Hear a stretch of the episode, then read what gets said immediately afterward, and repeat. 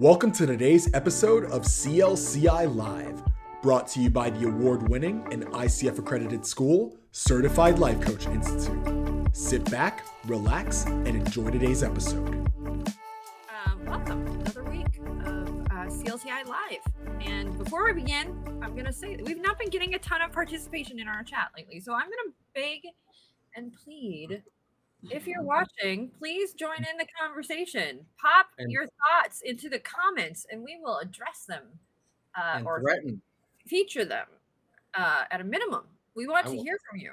So please join in. Um, and that'll be all for now. That's it. All right. Goodbye. um, what's our topic today? It is. It is what? Skepticism. Can you ask too many questions, and how much coach should question their client? Really, that's Uh, a presumptuous of you. I didn't. I think it just said, "Should we question everything?" Well, I'm trying to keep it in line with coaching, but sure. How much should you question everything in reality and truth? Well, Um, yeah, but I just mean the, immediately you said too many questions, and my skin crawled because I'm, I don't like the word too. T-O-O. T-O-O. T O O. You like the word as well? uh, yeah, I don't mind because I don't. It's the other meaning of two that I don't like. The inference that two has a uh, a, a quan- is a quantifiable number, like such a thing as too much or too little, Oh, uh, gotcha. or too old or too smart or too dumb. Uh, there's not a quantifiable term, and it bothers me because it's very very um, subjective word that can't be defined uh, True. in any way. So Hmm. No, I can say that five questions is okay. Six questions is too many. That's how I define it. One or six questions per coaching session. But So- but I, but I think even what you said as well, Brooke, leads into the skepticism of what we're talking about that Anthony is sharing. Yeah, of course, yeah, So yeah, no, no, to everyone then. What the hell is skepticism? What do you think being a skeptic is? there's two different I, I think that we have to divide this into two different categories there is the um well, what i'll call the textbook uh, definition of skepticism or the philosophical definition of skepticism and then there is the functional or uh, layman's or just like everyday um it's like it's like book smart versus uh street smart the street smart skepticism versus the book skeptical. skepticism. like um so Oh like, my gosh, this just got complicated. like if I was going to say, okay, he is, he, that's, a, I'm skeptical about that, or he's very skeptical. I'm talking about the use of the word, like, I don't know if I necessarily believe that. I'm going to question it, what have you. But the Doubtful. textbook Mhm. definition is like when we get into the very philosophical definitions of what skeptic is, and it can be very specific, specific things, and and they get, that's that's a much deeper term. Um, I think it's important to sort of realize there's two levels of skepticism when we say skeptical. Does that make sense, So, Anthony? layman version of skeptical. What do you think being skeptical is?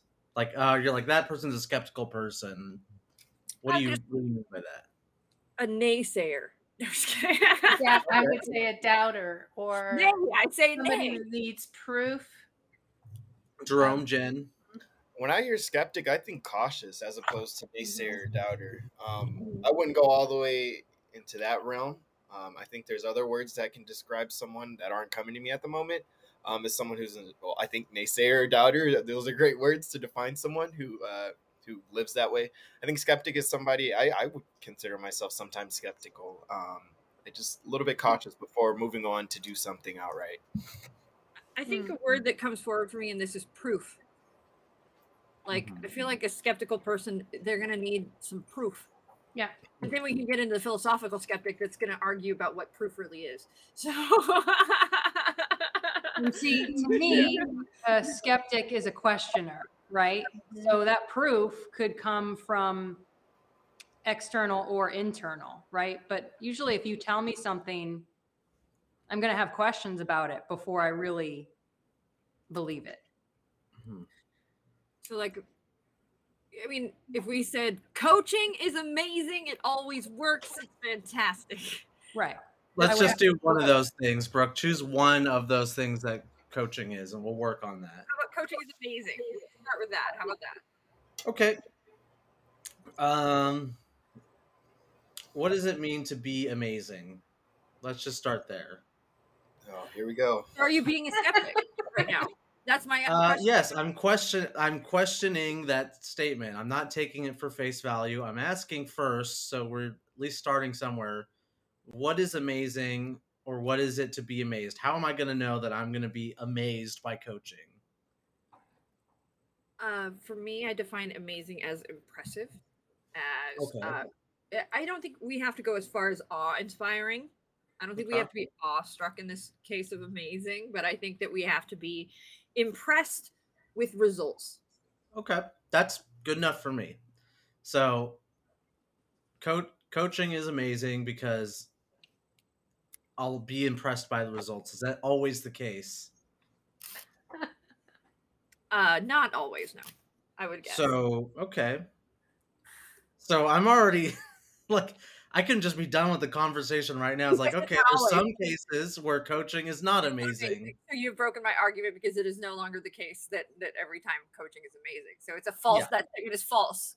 Bears eat beets. Battlestar Galactica. Um, So that's like but if we're if we're just staying on like, you know, normal human level of conversation, it, you wouldn't be hmm. wrong to say really that coaching is amazing. Like I wouldn't say to you, Brooke, no, coaching's not amazing because there's some times when coaching's not amazing. So you're wrong to say that. Like you that's not.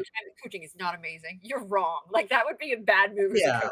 It would be a for, really for most things like when people say those kinds of things we take them at face value and be like oh okay that's cool like how's like and just tell me how it's amazing and then you'll just go from there we don't really apply skepticism unless you're like an asshole uh like i'm being right now But there are times I would argue that I'm going to make two arguments here. That that both there are times when skepticism probably should come into play and it doesn't. Like there's a lot of people out there who take some things for granted or take people at face value or take and and they probably should ask a few more questions before. And then but and in coaching though, there are probably times that being a skeptic could be very beneficial. Definitely provide a clarity that one didn't have before. Um, and I can throw in an example, even because I've had a, a few clients that they came in and were totally skeptical. I can't even say the word. okay, say it for me. Skeptical. There it is. Skeptical. Skeptical. I'm wearing About what the process of coaching was like and and why did I mm. think I could do it? What what was I going to do different than anybody else could do? And you know, so part of that argument became putting my money where my mouth is or their money where their mouth was is that okay, if you don't like this by the time we're done, you don't have to pay me. And so we went into the coaching process for uh, for this couple. And by the time they were done, they were buying the next session and the next session because the proof. So that's where Anthony, you're kind of going with So the proof. they found out. out Mhm. um, by experience. They so let's Mm-hmm. say if we're saying coaching is amazing, they found out that coaching was amazing through experience, not because we're defining coaching as amazing, right? Yes, because they did. They, I mean, they.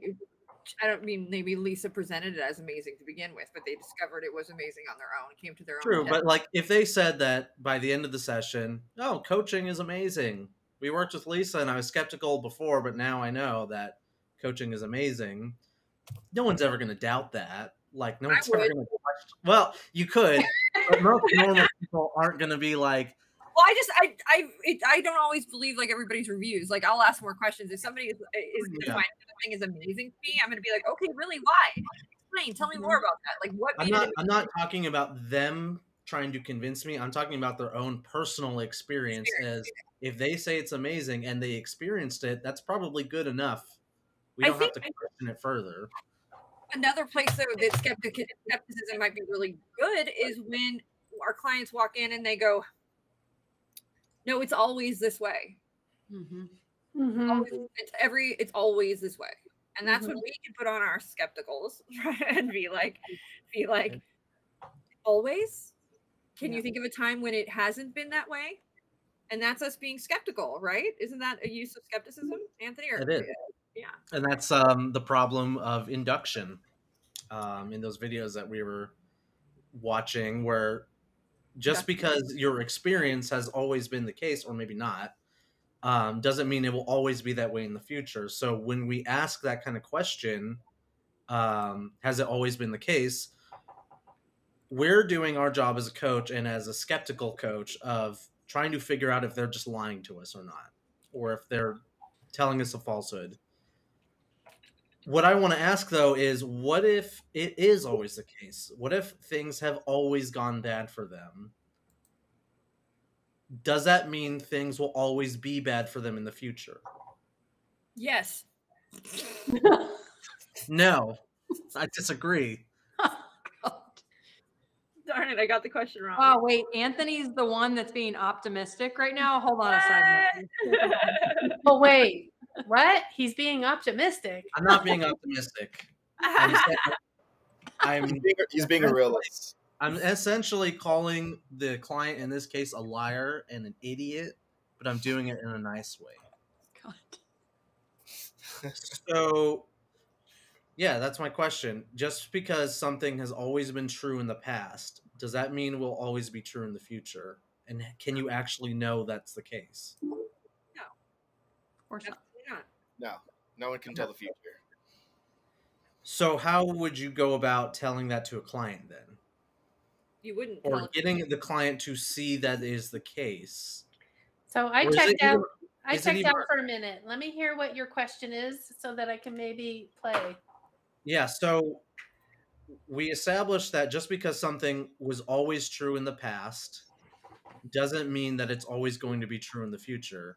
There's no way you can know the future uh, or infer from past experiences that something will always be true. How do we get our clients to know that? Or is it even our job to tell them that's the case or get them there? So if a client's telling themselves like a negative story, like it's always been the case whenever I tried to do X, I've always failed. Always failed no matter what. And it's true. They can't think of a time when that's not been true. And that's the story that's in front of them. What is the coach supposed to do after they tell them that? I'm going to ask them what's important about that story to today's session. the, then the client would say, "It means I'm always going to fail in the future. Every time I try, I'm always going to fail." wait is there a real life example is there any of us who here who feels like something always happens or or they're just not good at something or they're not they can't do something or Yeah, Yeah. video games. I suck at video games. Okay. And have you always sucked at video games? i have always sucked at video games. And do you want to be better at video games, or do you want to not? So then, oh, uh, let me rewind the tape. What does it mean? To, what does it mean to suck at a video game, Lisa? Listen to that, Lisa. Sheesh. How dare you suck at video games? No. So, what does it mean? It means, um, on on one aspect, when somebody asks me to play, I go, I'm not very good at it. I don't really want to play, so I can be non-committal. What What do you mean by not very good at them? I so now we're getting a little deeper.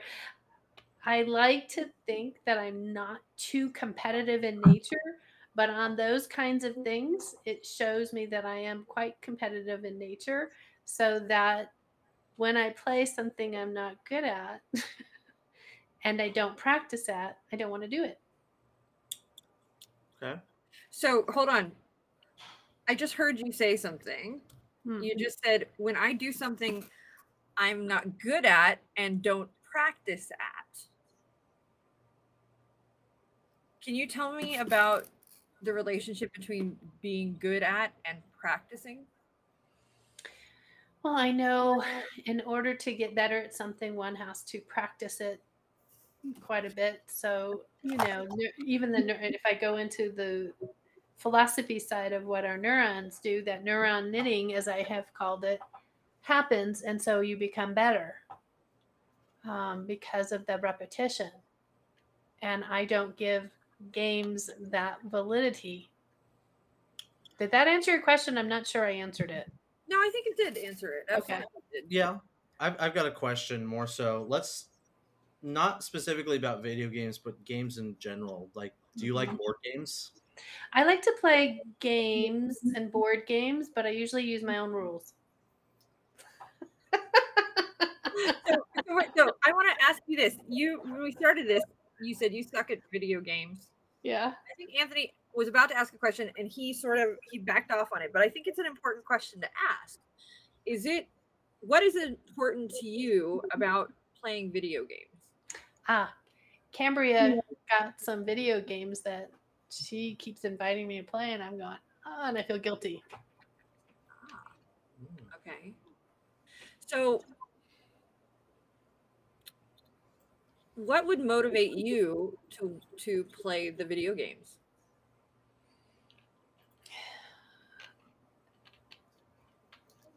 I don't know. Part of me, I mean, besides Cambria wanting to play with them, um,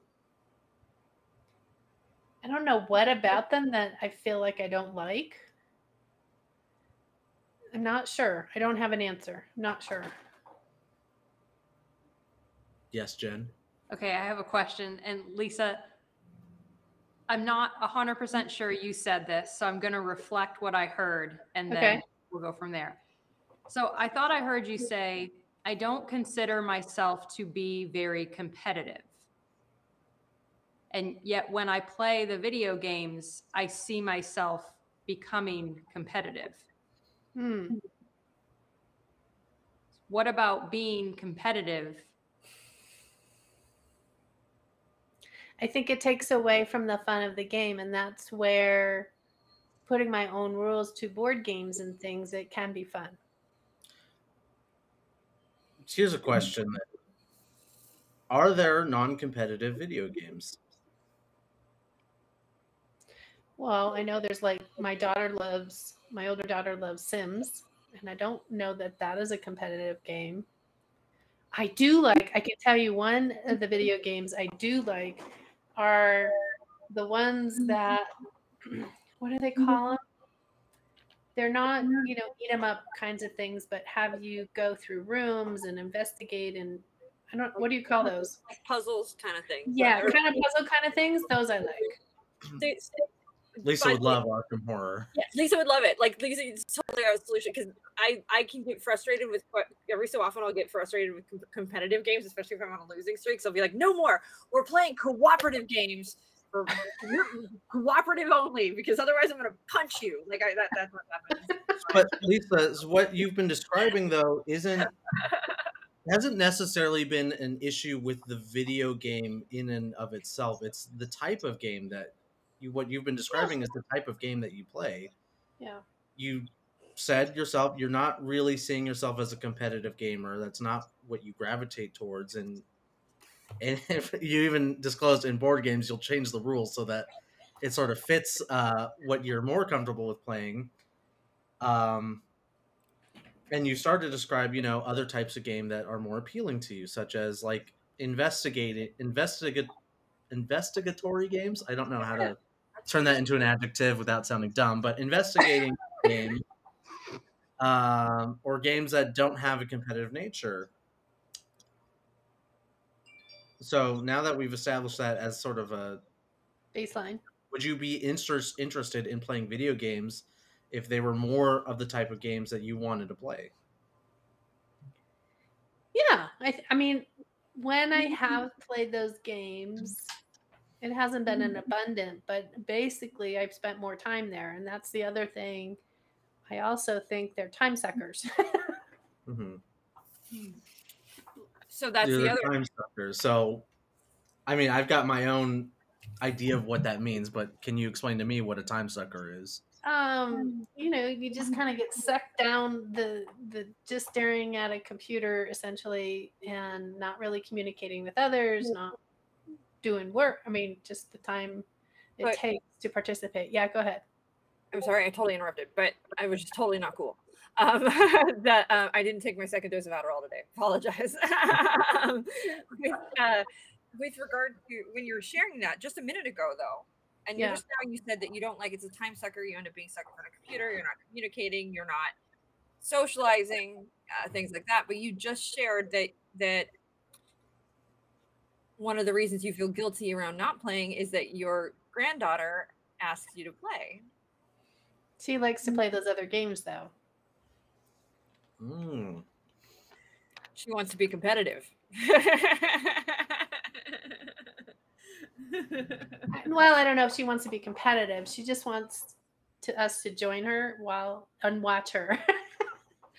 you know, six year old, right? They like to be joined and watched as they move through the program. She so in doesn't that case, And she doesn't care if I win or lose. Hmm. But do you? Yes.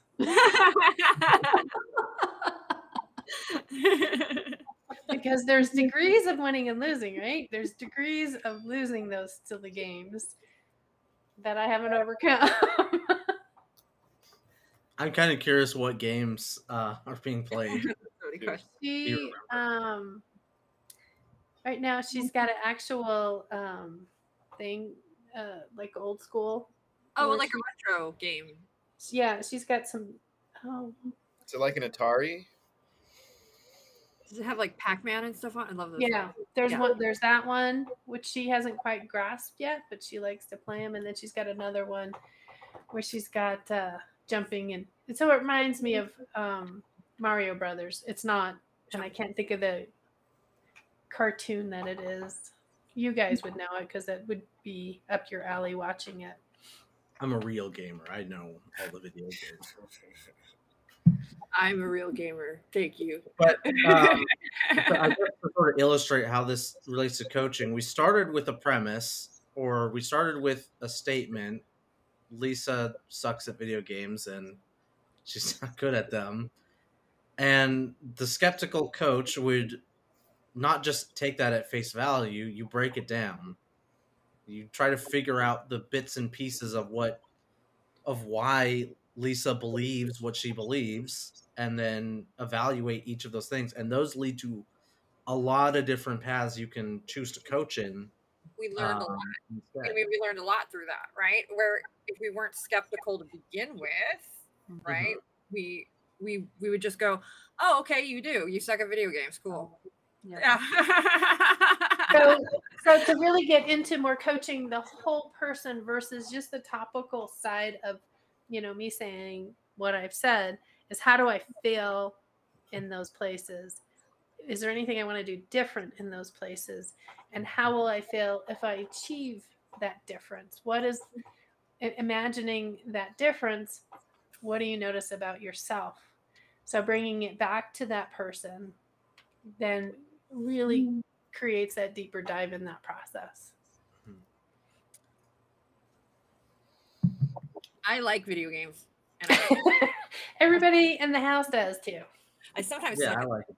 I sometimes don't. So that's one way on how we skepticism is good in coaching. Um, I'm trying to think of ways skepticism would be bad in coaching. very bad. There's lots of Really ways very bad. I mean, I think if you let it drive your conversation or your coaching session where you immediately cut out some possibilities for your client Mhm. without even exploring them, you know, um, I think that's where it can be bad uh, in a coaching Like- setting. If Lisa said, "I suck at video games," and we went, "Do you? Do you really suck at video games?"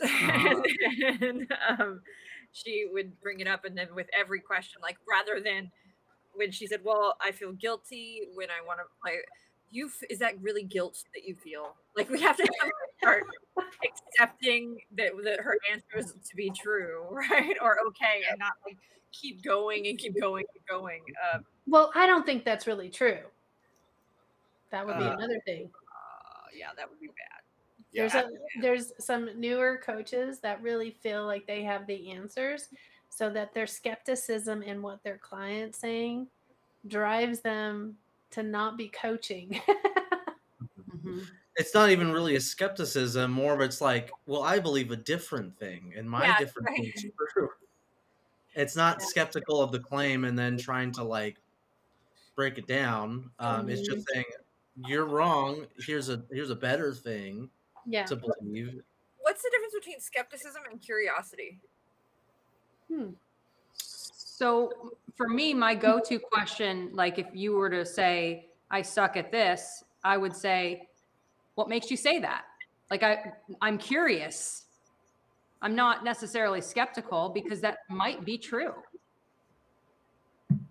I'm curious to know the reason behind it, why you think that. And sometimes when you ask that, what makes you say that, someone will start explaining it and then they'll go, wait, no, no, that's not true. They'll like catch themselves lying to themselves. And then that opens the door for like, okay, wait, if that's not entirely true, why am I saying that?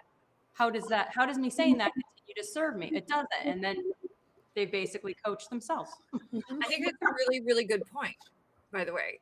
And it just sort of like blew my mind a little bit because she, what she said was she, her question, what was your question exactly?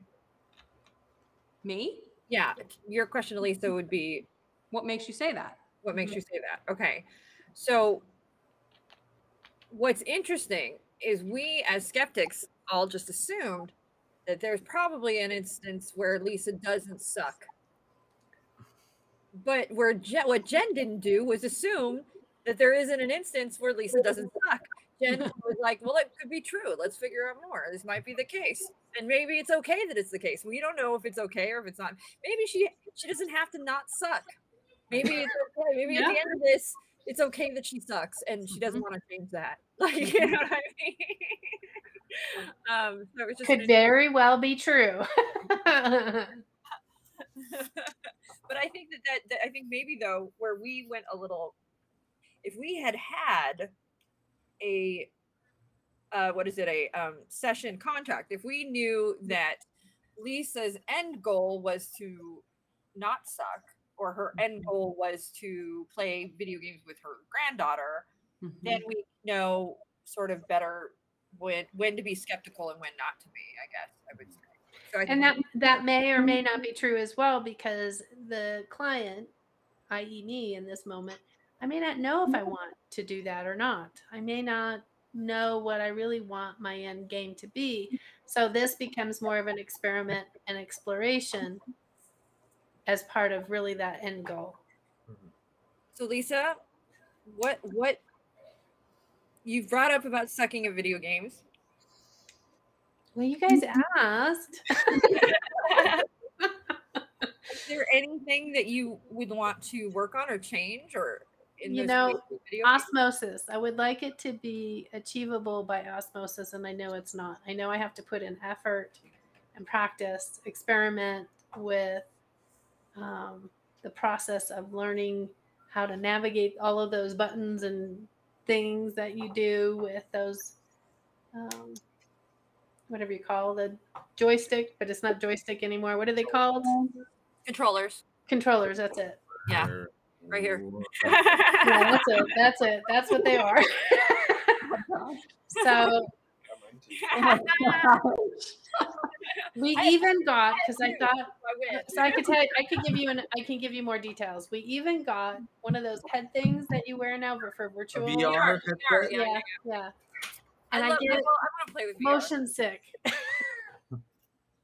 in them. So I'm like, uh, is it just going to be my mm-hmm. nature to never play video games?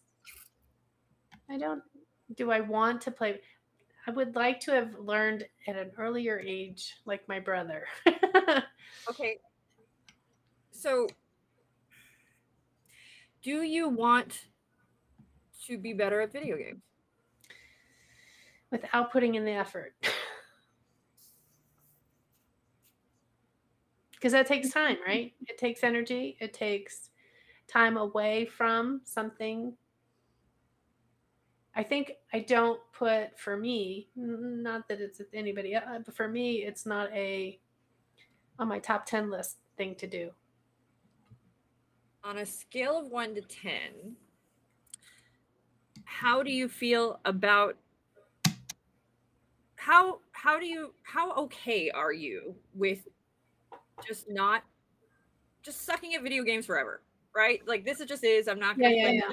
i'm not gonna play them i'm not gonna do it i'm okay with it at 10 being i'm not gonna do them i'm okay with it and one being well i want to i would like to figure out how to play them actually it's gonna bother me if i if i don't So one is bother me, ten is I'm okay with it.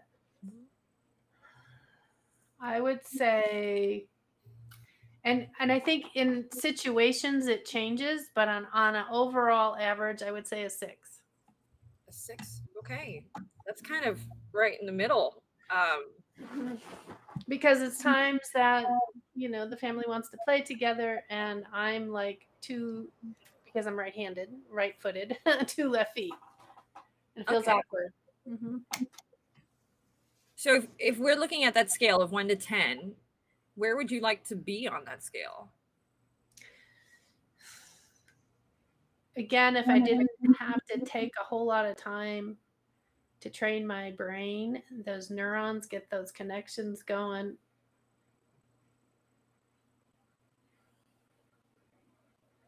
See, part of it feels like it's not fun when I have to do when I'm doing this. It doesn't feel fun. Um, so I like to have fun when I'm doing this kind of stuff. So to keep it in the fun area. So one to mm-hmm. ten. I don't even know what I'm answering. Sorry. So if you're at a six now, right? And where one is where one is one is it bothers me. 10 is I don't care that I'm not playing video games. And you landed at a six, right? Is when I asked you that. Where would you like to be on that scale?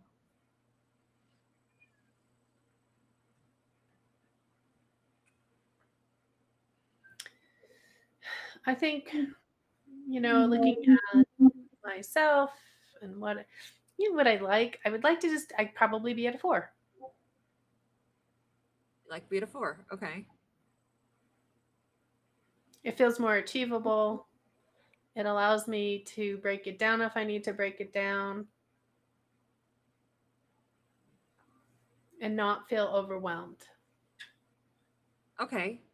So you want to what I'm hearing you say is you want to move towards the realm of it doesn't bother me. hmm Or I don't have my own self evaluating, but keep it in the fun range. You just keep it in the friend range, sort of. So what can you do to achieve that?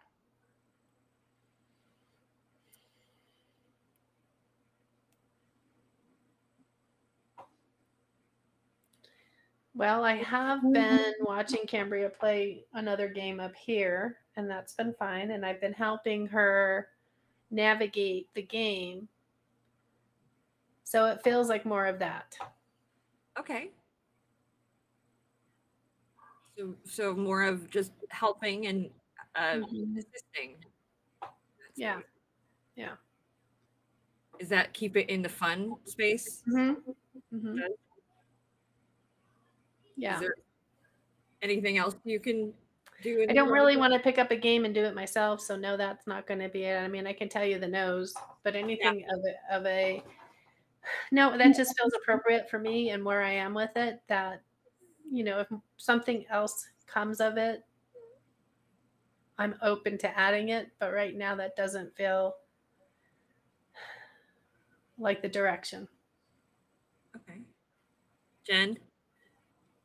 So it sounds like you have more fun spending time with Cambria and video games when you remove the competitive nature from it, when you just assist her. Yeah. Mm-hmm. So I used to go to Vegas periodically. This is tying into that too. And I would stand behind some people, who my people, whoever my people, my husband or my friend or whatever, and I would help them play. She's a backseat gamer. Hmm. I was imagining Lisa just standing behind strangers and just like telling them. what to do. I. I, I actually have been known to do that too. um, but we, we became friendly at the table. Uh, and I definitely played, and I'm not terrible at it, and I have a good time with it. And you know, blackjack. I'm not a poker player, but blackjack and whatnot. Mhm. So if that's how you have fun with the video games,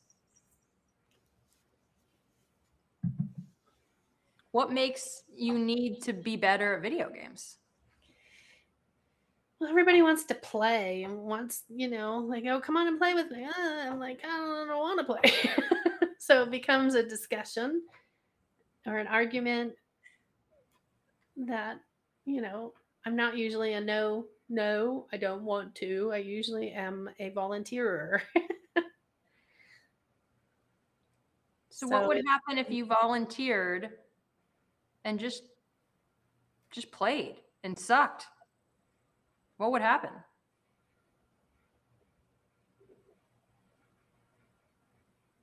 Well, my what I'm feeling right now is like, I'm not doing that.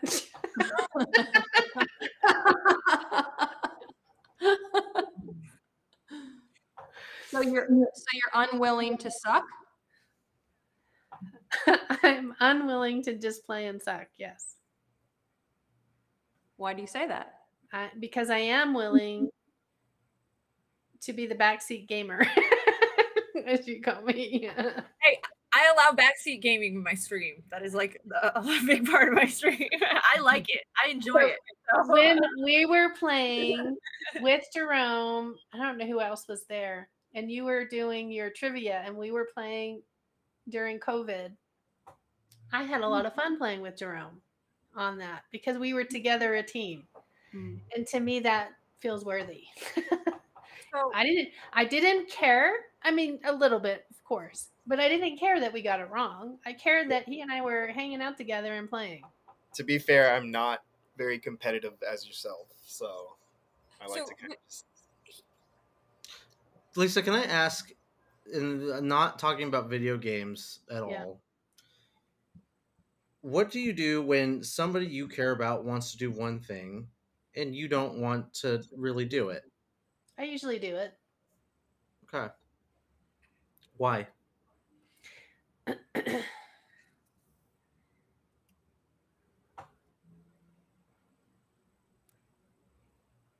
I'm gonna cry now. Don't ask me those damn questions, Anthony.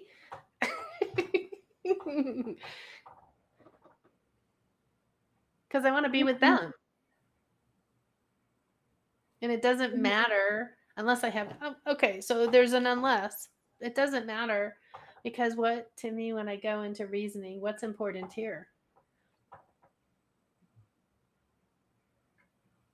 And it always comes back to I want to be with that person, whatever that is.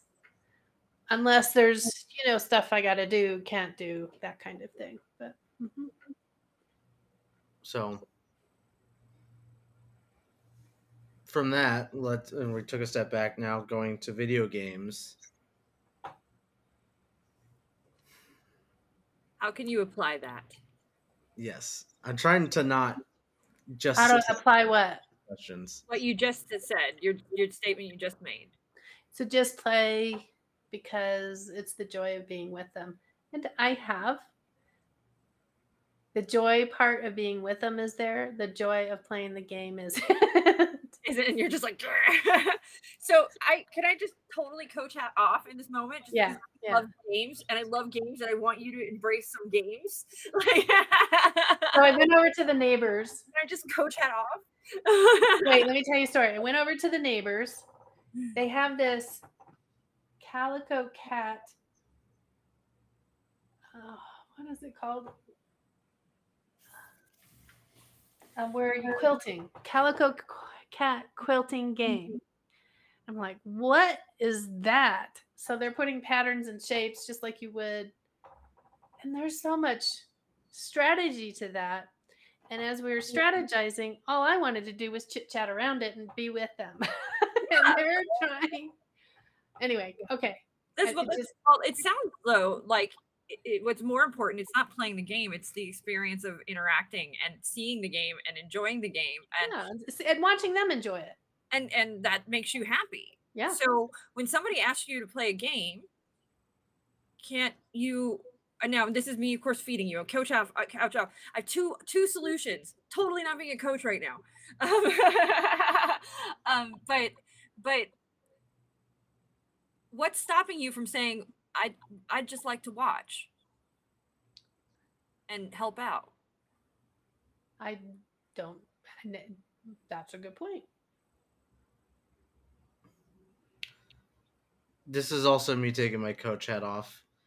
There's not You a guys, whole you guys lot. suck at this game. Yeah. I turned that around. I turned that around. That became a Yeah. coaching moment. Yeah. Actually, I You did. corrected You actually Yeah. did. You did, yeah.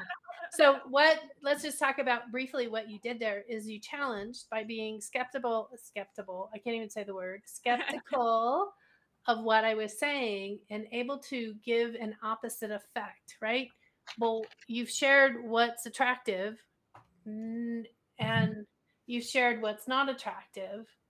What if? Because you're gathering all of my details, and you're now giving them back to me. So you're right, Brooke. You did get into coach uh, model there because you gave me back what I already told you. Mhm. And what were you going to say, Anthony, as well? Uh, well, first, we suck at not being coaches. Two, um, it sounds like what I'm observing is it's not really a question of video games. It's a question of the medium in which a game is, how you play a game, and how you interact with other people. Yeah. Where there are video games out there that do not require a controller to play, and that are cooperative, All or they or they are creative. creative Minecraft. You'd probably love it. Well, well, also there, there's social games out there.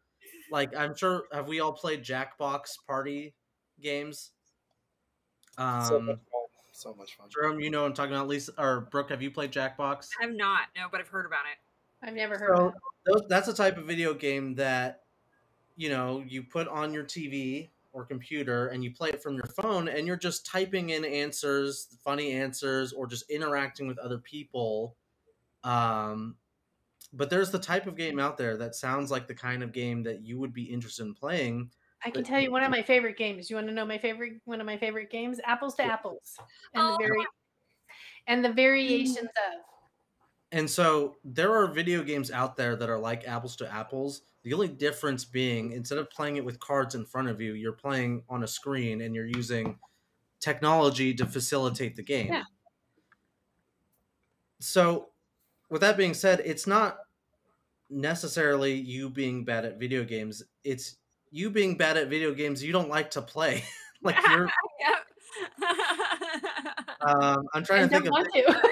no, like I'm trying to think of things so I don't what know. you there are games you like to play. There are there's are exists out there. Backseat if it's a game you don't like to play, eh, I'll just watch. Um I'm- Yeah. now this is me not coaching, but and then in the meantime, is it possible for you to say, "Hey, I like these kind of games. Could we find some of them?" I'll play these ones. Yeah, 'cause the, the, the truth of the matter is, I never instigate games, so that is a definite truth. so, could I say, yeah, I, I definitely could do that. Mhm. Um, I didn't hear. Oh, okay, okay. Sorry, I just. So when you reading. when you when you guys do that piece, it's a it's a like a teachable moment. That teachable moment. Here's what I'm hearing you say. I'm here. I'm really hearing you say this. How does that fit for you with what I've just said? So you get the client to say how it works and and get a new definition is basically what we do with that. So, how are you feeling about video games right now, Lisa? uh, still the same about video games, but the ability to identify what I um, like and um, have the option to say, you know, I'm I'm here to support you, kind of thing, and watch you play this, or we could do this other game. So this whole coaching session, to bring it back to skepticism, it all just came from us being skeptical of Lisa's claim and being curious as to what she actually meant and how we can, you know, go about this discussion. Um, Brooke, you asked earlier what the difference between curiosity and skepticism is. They're both, in my mind, pursuits towards the truth in a way where curiosity, you want to know what is true. Skepticism, you don't want to believe things that are untrue. Mhm. And you're working towards both ends to finally get to something that like you can work with. Um, is kind of what we did with Lisa at this point. We're trying to uncover, or not uncover, but we're trying to work through what we might think is untrue and break that down and then we're curious by asking questions um, and so i think that was a good example of what curiosity and skepticism look when you work in tandem instead of just always being skeptical and always being curious and willing to believe you know anything that the client says So curious is being able to ask a question that you don't have any answers for. Totally have a left field question in my head, like total left field question. Do you have to be humble to be curious? Well, your ego can't be present. So if in the absence of ego, Hmm. and the option is to be humble, I would say probably. i'm going to say no i'm going to say you don't have to be humble to be curious In the absence of ego, what what are you then? I think you have to maybe maybe I think humble because of his way he defines humble. Oh, okay. Maybe it's not that, you, but you have to be willing to admit you don't know. Yeah. yeah. i can agree with that Yeah, not having the answers. Do you, is the same true for skepticism? frame that as a question like as a more detailed question i'm a little confused So maybe this is probably this is probably uh, and maybe not. Uh, it might be a poor reasoning. Um, sort of. I might be equating. It, it might be uh, cor- What is it? Correlation uh, does not equal causation causation uh, kind of thing. But with that regard, so if when when we are curious, we have to first admit that we don't know. Mhm. When we are skeptical, must we first ad- also admit that we do not know? It's kind of part of it. Based on yeah i think it's yeah. part Yeah. of it's like uh, a like it's the pursuit of truth you're trying to pursue truth by using two different ways It's and kind of like you- the hypothesis, right? Yeah. You've got a desire for knowledge mm-hmm. in the curious example i don't have knowledge and i wish to seek it and i'm curious i want to know more skepticism is more so i don't have knowledge and i don't tr- i don't trust or i want i I So we don't- have we have a premise. We have a premise, but we don't know whether it's true or false. I that's think a that good way to put it I think one of the ways that so when I think of curiosity, I think of it being open ended, right? So like I can be curious about anything, anything going. I can be openly curious mm-hmm. about anything around me. With skepticism, I think it starts from a tighter or closed place. Like a statement is made, and now I want to ask about it to sort of figure out what the truth is there. Yeah. I think Right. that's a big sort of different is like where where you come from is like I'm when I, I can start to be curious about anything. It does nobody's making a statement. There's not there's no I guess it, it's not as subjective. Uh, whereas I think when you're skeptical, we're typically starting from a specific place uh, on a specific topic, and then we're going, okay, I'm I would like to know more about what's actually true or not true about whatever this Mhm. specific statement or topic it may be. I agree. I think with skepticism, there's some preconceived notions that drive you to be skeptic, to drive you in that direction. With curiosity, it's just like, I have no idea. Can you please tell me more? Yeah. Um, there isn't there isn't really a preconceived preconceived notion there at all. There's direction. Skepticism is has direction. Well, yes, I think. Oh, go ahead. Jen. Curiosity can as well, I guess too. So how many times how many times is is someone talking and, and and they sound skeptical but what would be more helpful to the dialogue between you and that person was if they were curious Mhm. right because sometimes we take their skepticism as like we get we, yeah we get upset It, it can be definitely used in a wrong place. I think it can be used in a right place as well, though. Yeah. Especially for those very long-standing thoughts that we have, or we, we consider them to be facts about our lives. For somebody to be a genuine skeptic, and in the case where it may not necessarily be true what you believe, um, you need that challenge sometimes for you to move off of that uh, to believe something else, to open up the world to possibilities. I But I think one of think the- in coach, oh, who's talking? Yeah, go ahead. Go ahead. But in coaching, the premise that I mentioned earlier, when we're in skepticism, the client has given us that premise. We don't come from it on our own. The client gives us that information. I think that's the difference. I think also one of the things that, as I'm thinking about the videos we watched, and the video, the first video talked about how with skepticism, there is uh, also, it's important to be a little skeptical about skepticism because one of the things about it is you are challenging core beliefs that exist to to support a human being on maybe another level that that basically if you are being skeptical in areas that don't require skepticism or might cause damage you know uh, if i am somebody who has a belief system and i'm not respecting the belief systems of my client and so i'm being skeptical and that's going to even though i feel like by them knowing the truth it's going to somehow open their eyes or they're going to it will help. The truth of the matter is what i might be doing is challenging a belief system that that by going down that road without our client's permission uh, could cause some very serious damage uh, and cause more harm than good.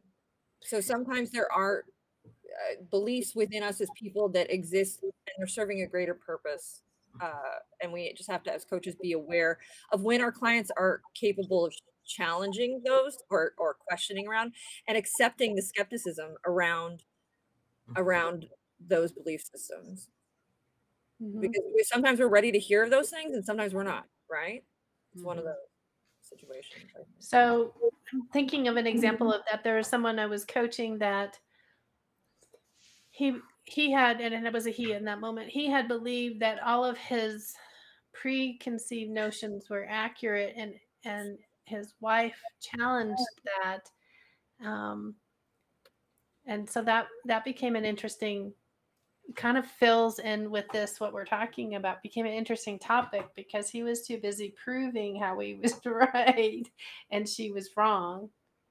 It's kind of interesting as i re- reflect who the, what that was and in the end of a few sessions he did move his um, being in that brakes on not willing to move have an ability to go, you know, th- that could be right.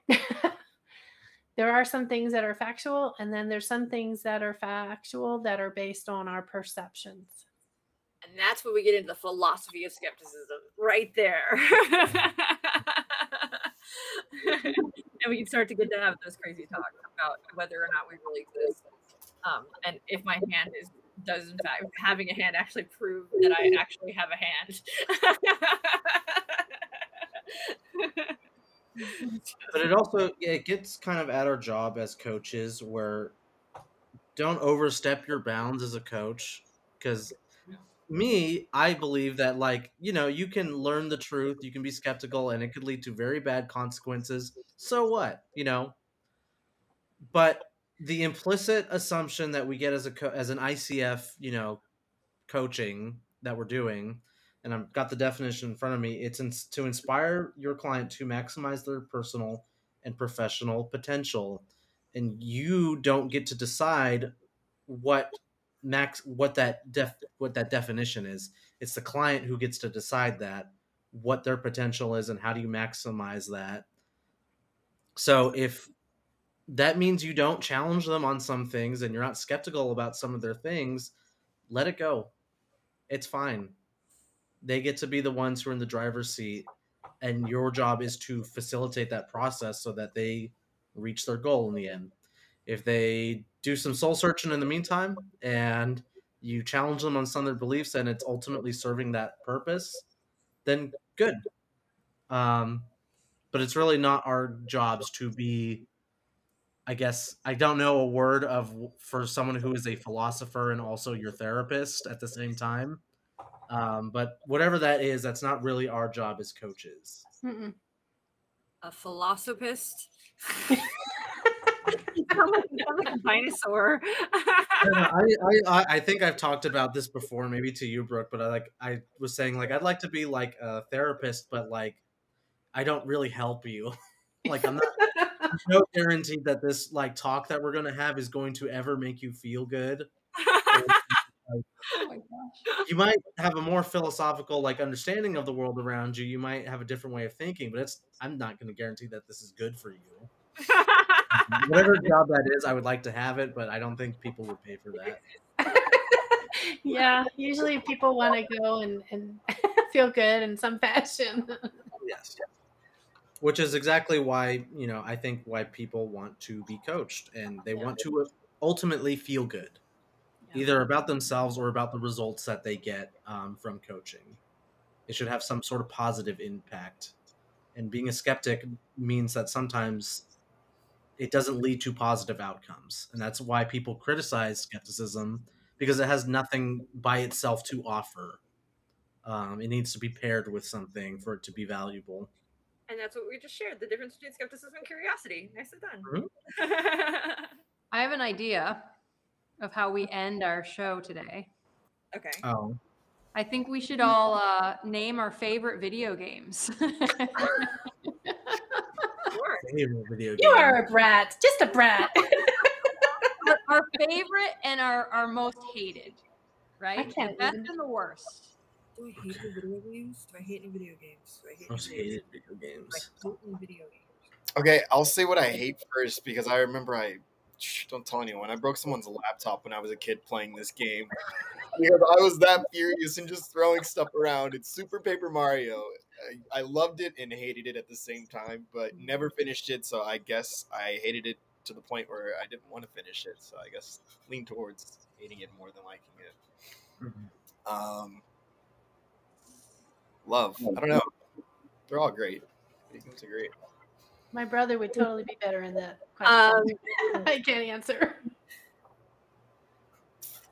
Uh, I, I'm obsessed with Elden Ring. Uh, thank you. Um, I'm on New Game Plus Plus. Uh, I stream five days a week if you want to watch me play. and, um, uh, yeah, so that would be my favorite. I don't know that I have a hated video game at all, if I'm honest. Least liked or least played, maybe. or at least played.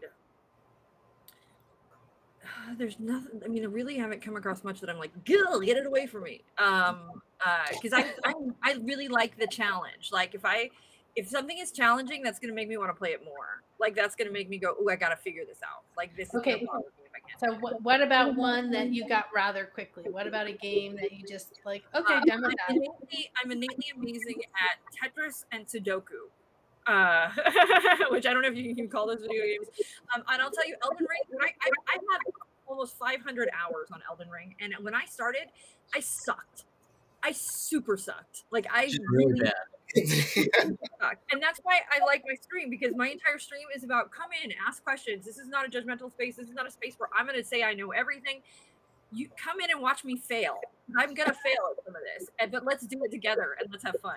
And so, it, it is true. That's what I do. And I'm getting. I mean, now I, I'm much better than I once was, but I did not start this way. so, I've got my answer.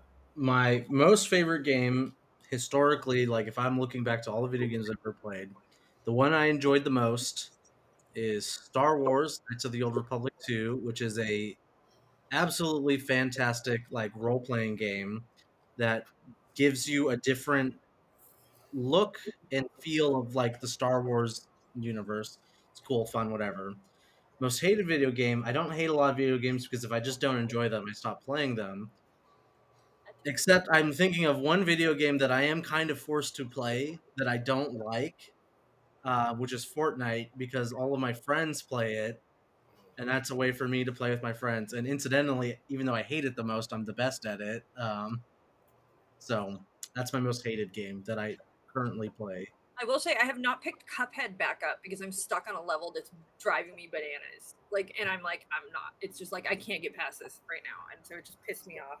So Jen, said- what is your favorite and most hated game? Okay, well, first of all, um, I may I may answer this in a way that shows that uh, these games no longer exist. So, um, I I bet- like Mar- I like Mario Kart a lot. I love Mario Kart, by the way. That was awesome. I can by the sit and play Mario Kart for I used to hours and be for hours. completely content. Um, I, I like Donkey Kong a lot, Donkey and um, and I really love Peggle. I'm just gonna Peggle! say, Oh my god, I used to play Peggle. I like all the little animals. You know, I like I the, the colors. It's just fun. I used to Hell sound. is I used to like. I used to love. I played Peggle the other day. I also used to or- love Plants versus Zombies. Like Plants. versus Cambria did. So Um, the game that I do not like is Rocket League. I never played. I love that game. It is I don't so like that game. hard. Love It it. doesn't make any sense. I don't understand how people are so good at it. I don't My understand. phenomenal at it, and I'm like, he'll, he'll he'll ask me to play it, and I'm so bad that I'm like, I can't, I can't do it. I have mad respect for it because it's like there's such a high like skill ceiling. Where like the people who are good at it, it's absolutely insane. I have no interest in playing it. It seems like an absolutely boring game. Um, that's just not. I don't like any games with cars in it. I think Lisa, anything that has this cars, I'm not a fan. It's soccer with cars, Oh, It's with amazing. rockets. oh. It is frustrating, Weird. But I have a lot of fun playing it. What is going on in that situation? All my games, of course, have to be fantasy or horror based if I can help it. I wish Kyle was here because I know we spent about a year playing Battlefront 2, so that's up there for Battlefront me. 2, oh, okay. game. But when we lived See, together, all of us like have different game tastes too, as like what we consider are like our games that we play. I know. I wonder what that means. I like try I'm dance. anything. sure there's some too. philosophy with that. Do that. they still make those? Which What? one? What? Do they still make dance games? Like I used to have a system where you That would would dance be- and would pick up your That would be my hell. Like I would be horrible. Dance Like, Dance I- Revolution. Yeah, yeah, yeah. I like that. So, I'm so the new the for ma- the what do you call it the VR. AR VR thing we Mhm. have is they've got some Gabrielle's really Yeah, good at VR. There's dancing games in VR. I always kicked butt at um any like kung fu game like where you were gonna fight somebody else. Like I Mortal would Kombat. Mortal Kombat, like any of those. People I love hated playing. I wish Joe was here for this conversation too. Joe seems like a gamer. Yeah. Oh, yeah. Joe, yeah, he would be all over this. I don't like fighting stuff. In fact, even any movies when there's like really gory fighting, You would not like Elden forward. Ring. You would Love really that. it. You would. I I, live like for that. covered in blood. Like um, uh, the other, the you know what? It's not a game, but, but I love to play and I miss playing it. Is pinball. Ah, Right? Pinball used to be a staple in my family. We used to go to like the the the pizza place and just kick it at the pinball machine for hours, eating pizza and playing pinball with one another, just being competitive. And like, I love pinball, and I miss playing pinball. I also used to go play. the- What was the game? I used to go play. I don't know. It was some like shooting game with zombies at uh at at Dave and Buster's, and I could Um, that's uh, uh, House of the Dead. House of the Dead. Ah, I could spend hours playing House of the Dead. And that's man, my did we go off on a tangent about games? Duck Hunt sucked at it, but it was fun. Thank you again for this tangent. yes, we have. All right, I think that we're ten minutes over. I want to clock out. I gotta go to the bathroom. Hi guys. So And we are not we are not doing live next We'll be week. here next week. yes, No. we won't be here next week. We will not be here next week, next Tuesday. That's a holiday. We're all going to be, you know, blowing each other up with fireworks. Um, in the meantime, like, subscribe, share, uh, take our classes where you get to be curious and be skeptical. And, um, you know, it's three days. It's amazing. That's like it. it. That's it. Yeah, video games if you have some time to. God. Hey everyone, thanks for tuning in to today's episode. Once again, this is brought to you by Certified Life Coach Institute. We're an ICF accredited school who certifies our life coaches in three day online intensive courses. In addition to other podcast episodes, feel free to check us out every Tuesday at 4 o'clock p.m. Pacific Standard Time on YouTube or Facebook for our CLCI Lives, where we get together and discuss various topics that are centered around sharpening your skills so you can become a better certified life coach. For more information, feel free to visit us at certifiedlifecoachinstitute.com. Until next time, be well.